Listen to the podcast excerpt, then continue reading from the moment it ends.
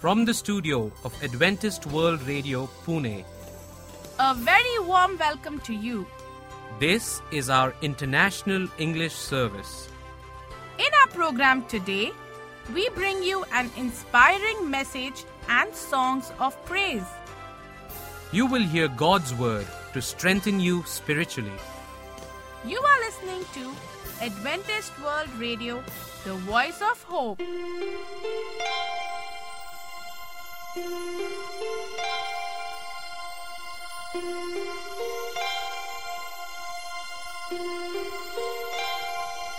Lift up your heads, no need to mourn.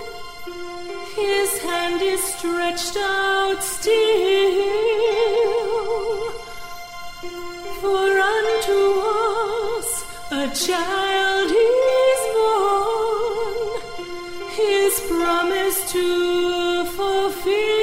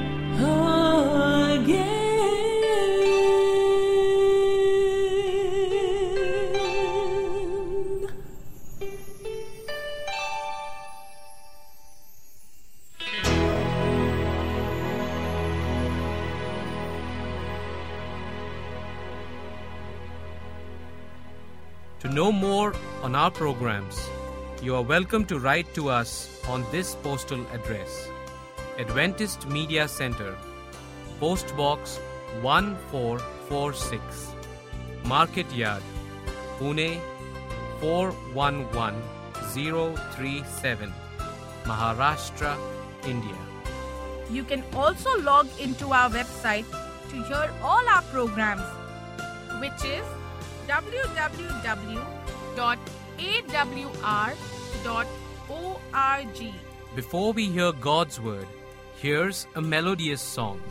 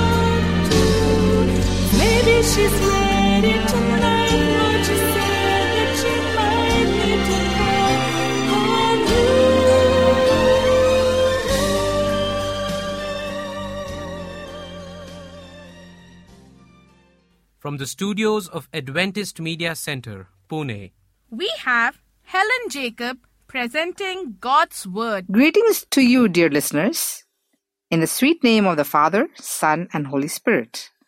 I am Helen Jacob, the English radio speaker producer. I welcome you all to the English program. Let's pray. Dear Father in heaven, thank you for this new day. Bless us as we study your word. In Jesus' name I pray. Amen. Many of us are familiar with the verses from John fourteen, one to three. These verses are so comforting and so true that we have something to look forward to in the future. It reads, "Don't let your hearts be troubled. Trust in God and trust also in me. There is more than enough room in my Father's house. If it were not so, would I have told you that I am going to prepare a place for you? When everything is ready, I will come and get you, so that you will always be with me where I am." Jesus told his disciples that he is the way, the truth, and the life. But what did that saying really mean for them, and what does it mean to us today? This conversation happened on the last night before the crucifixion, during the Passover meal. Before this, Jesus had washed the f- disciples' feet, predicted his betrayal by Judas, predict- predicted his denial by Peter, and told the disciples he would soon be going away. All of this prompted questions about where Jesus was going and why it was that they couldn't follow him. John fourteen, "And if I go and prepare a place for you, I will come back and take you to be with me, that you also may be there where I am. You know the way to the place where I am going." Thomas said to him, "Lord, we don't know where you are going, so how can we know the way?" Jesus answered, "I am the way, the truth, and the life. No one comes to the Father except through me. If you really know me, you will know my Father as well. From now on, you do know him and have seen him." By using this phrase, Jesus is establishing that knowing him is not only the ultimate meaning and fulfillment of life on earth, but the only way to really know the Father in heaven. I am the way. Jesus tells his disciples that he is the way. There are multiple meanings involved. First, he addresses our very human instinct to know where we are going before we start a journey. The disciples wanted to know the next step, the next turn, the ultimate destination of where this journey in faith would lead them. When we have a long trip ahead of us, we want to turn on the G P S and get an idea of how long it will take and the roads we will travel on to get there. We determine the best, fastest routes and then start our journey. Thomas was looking for the same kind of information. However, Jesus makes it clear that they, or we, won't know the defined way we are supposed to travel in life. We are instead tasked with simply knowing and trusting in Jesus daily and walking in faith that he is the way. When we abide in him, we will not know a defined course, but we can rest in the comfort of faith that he will lead us exactly where we need to go as we walk in him. This leads to the second meaning. In John chapter ten, Jesus compared himself to a good shepherd. When he has brought out all of his own, he gets on ahead of them, and his sheep follow him because they know his voice. But they will never follow a stranger. In fact, they will run away from him because they do not recognize the stranger's voice. Jesus used this figure of speech, but the Pharisees did not understand what he was telling them. Therefore, Jesus said again, "Very truly I tell you, I am the gate of the sheep. All who have come before me are thieves and robbers, but the sheep have not listened to them. I am the gate. Whoever enters through me will be saved. They will come in and go out and find pasture." Jesus is comparing himself to a shepherd and us, his sheep. Sheep don't choose their own path to safety and protection, but rely on the shepherd to guard and care for them. To be safe, we have to trust the shepherd and not wander off on our own adventures and trying to find out our own way. That will lead us to danger and pain. But when we follow Jesus, he leads us to exactly where we need to be. Finally, he is making clear that he is the way to the Father and by extension to heaven. He says that he goes to prepare a place for us, and this suggests that after we have completed the journey of this life, we will find ourselves in the place of rest where the Father is. I am the truth. What is truth? And how can we know truth?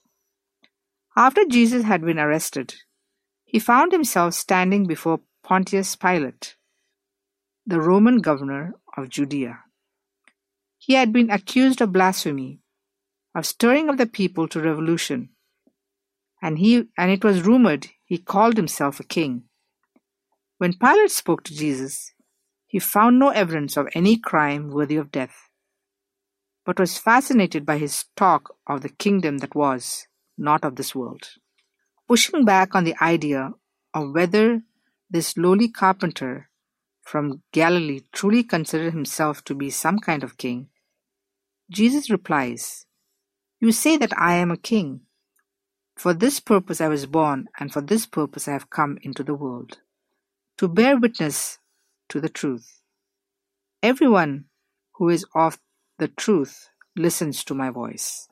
Pilate's response comes in the form of a question, the same question that humanity has been asking for centuries, the same response to Jesus that keeps so many from faith. Pilate said to him, "What is truth?" Jesus answered this question in John fourteen with the disciples when he tells them, "I am the truth." Jesus can testify to the truth and teach the truth because he himself is that truth.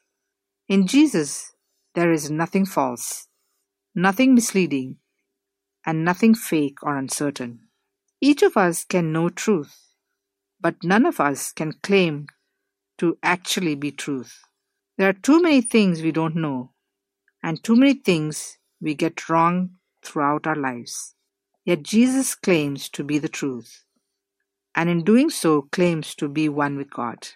The words of John one one, "In the beginning was the Word, and the Word was with God, and the Word was God," is the one sentence where John is proclaiming Jesus as the Word, which would have suggested that he is the beginning and culminating to all that has been true throughout eternity, and that to seek truth ultimately leads to seek him. When we seek to figure out what is the truth and what is a lie, we can measure against we can measure it against the words of Jesus, who himself is the truth. "I am the way." This saying also draws us back to this verse in the Gospel of John, Chapter ten, verse ten, eleven, fourteen, and fifteen. The thief's purpose is to steal and kill and destroy. My purpose is to give them a rich and satisfying life.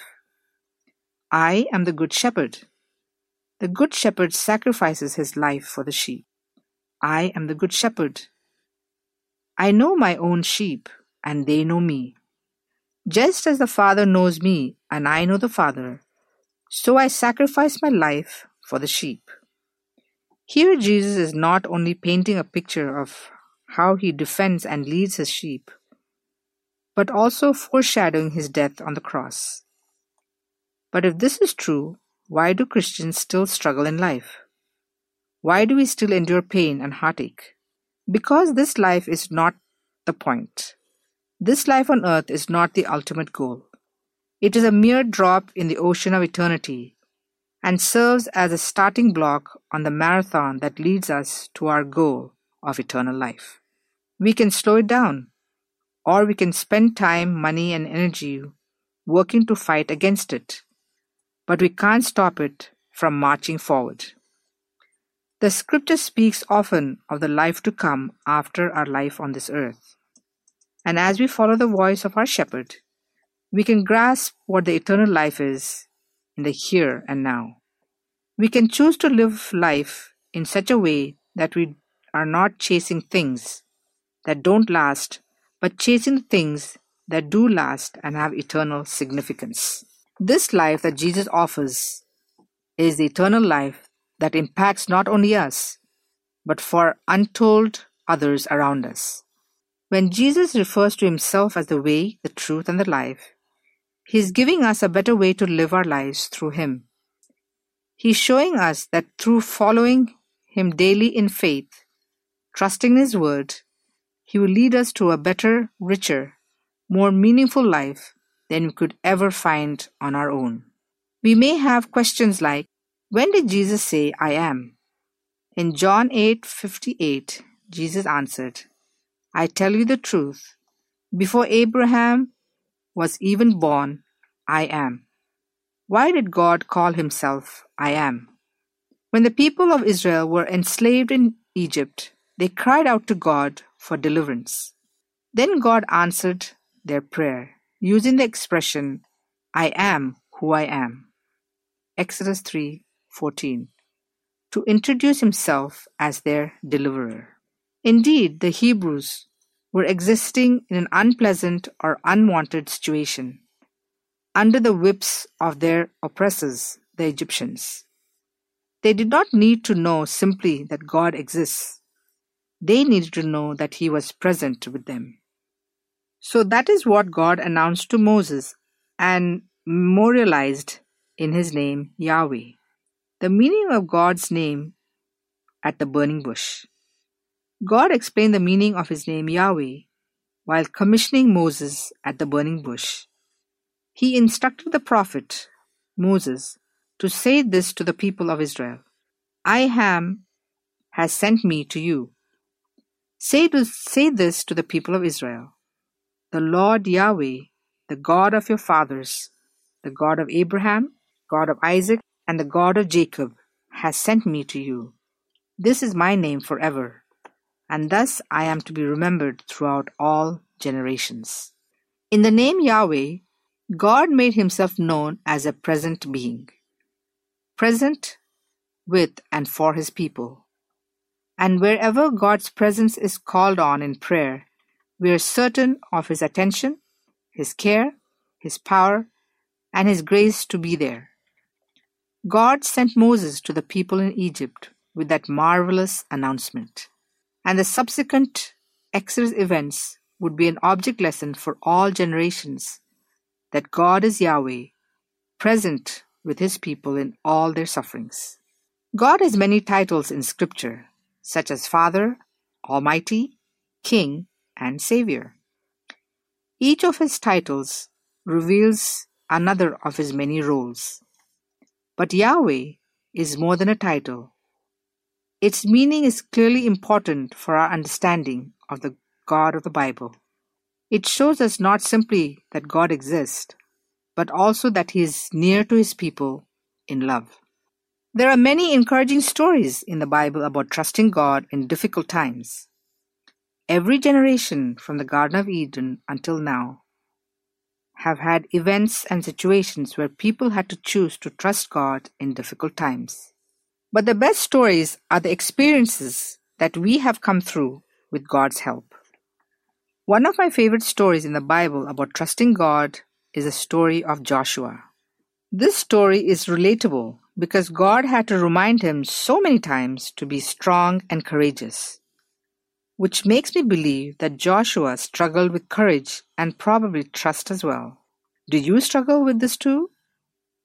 Sometimes when I need to be strong and courageous, fear sets in, and this story reminds me of God's strength. When Caleb and Joshua spied out the land of Canaan and came back with a report that was filled with trust in God, while the other spies had doubt and fear, it was through God's strength that Joshua was able to lead the children of Israel into the promised land that God had promised. They defeated the enemies, conquered battles, and stayed true to God. You can read many more stories on Joshua in the books of Exodus, Numbers, Deuteronomy, and in Joshua from God's Word, the Bible. Read all about the victories of ordinary people in the Bible and how they trusted God for everything. Don't ever think for a moment that you are in a losing battle, that all is lost. Let go of all your struggles and difficulties and let God handle it. Apply this phrase, let go and let God, be the slogan of the day as we face our difficulties along the way. Be encouraged to know and believe the words of Jesus when He said, I am the way, the truth, and the life. Be inspired and let peace fill your hearts as you listen to these two short poems in closing. Let Go and Let God by Laurette P. Byrne. As children bring their broken toys with tears for us to mend, I brought my broken dreams to God because He was my friend. But then instead of leaving Him in peace to work alone, I hung around and tried to help with ways that were my own. At last, I snatched them back and cried, How can you be so slow? My child, He said, what could I do? You never did let it go.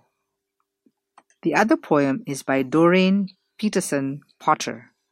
Life is much richer since I know you. What a marvelous God I serve. You give us much more than we deserve. You are with us every night and day. Let go and let God have His way. He is aware of all hardships we face. God knows also the outcome of race. Give your problems to Him as you pray. Life is hard, but in Him we can be strong.